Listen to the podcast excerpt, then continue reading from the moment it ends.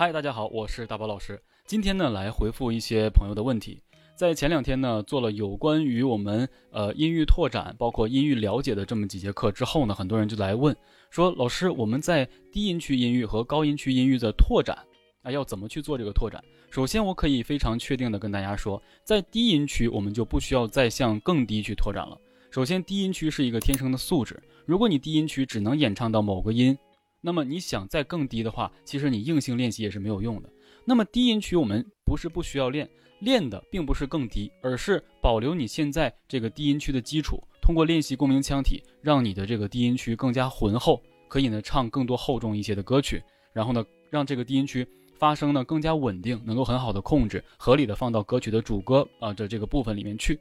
那么高音区的拓展，很多人就提了一个最普遍的问题：老师，我想提升高音，但是怎么样也没有提升。我想问大家一个问题：你提升的过程中是用了科学的方式、科学的这个呃发声的形式，然后呢，你坚持了多久？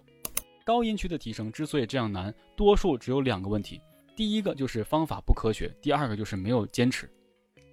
首先，我们在练习高音之前，并不是说我们想往高音唱就随便找一个高音的发声练习。首先，前提是你的腰腹支撑肌肉，包括你的气息运作，包括你的。横膈肌的力度，包括你声带的闭合，然后再供应到你的共鸣腔体，是否整个这一系列的贯穿都是正确的？你要建立在这个正确的基础上，缺一不可，再去结合发声训练，才能够有一个好的效果。那最主要的后续还得是什么呀？我们要坚持，因为练习高音，如果练多了的话，会对你的喉咙造成影响。可能你今天练多了，第二天就没有办法完成练习。所以每天我们还得坚持少量多餐的练习，保证第二天可以有好的状态继续来练。好多人就是比较着急，所以一天练的特别多，导致第二天没有办法练习，声带受损。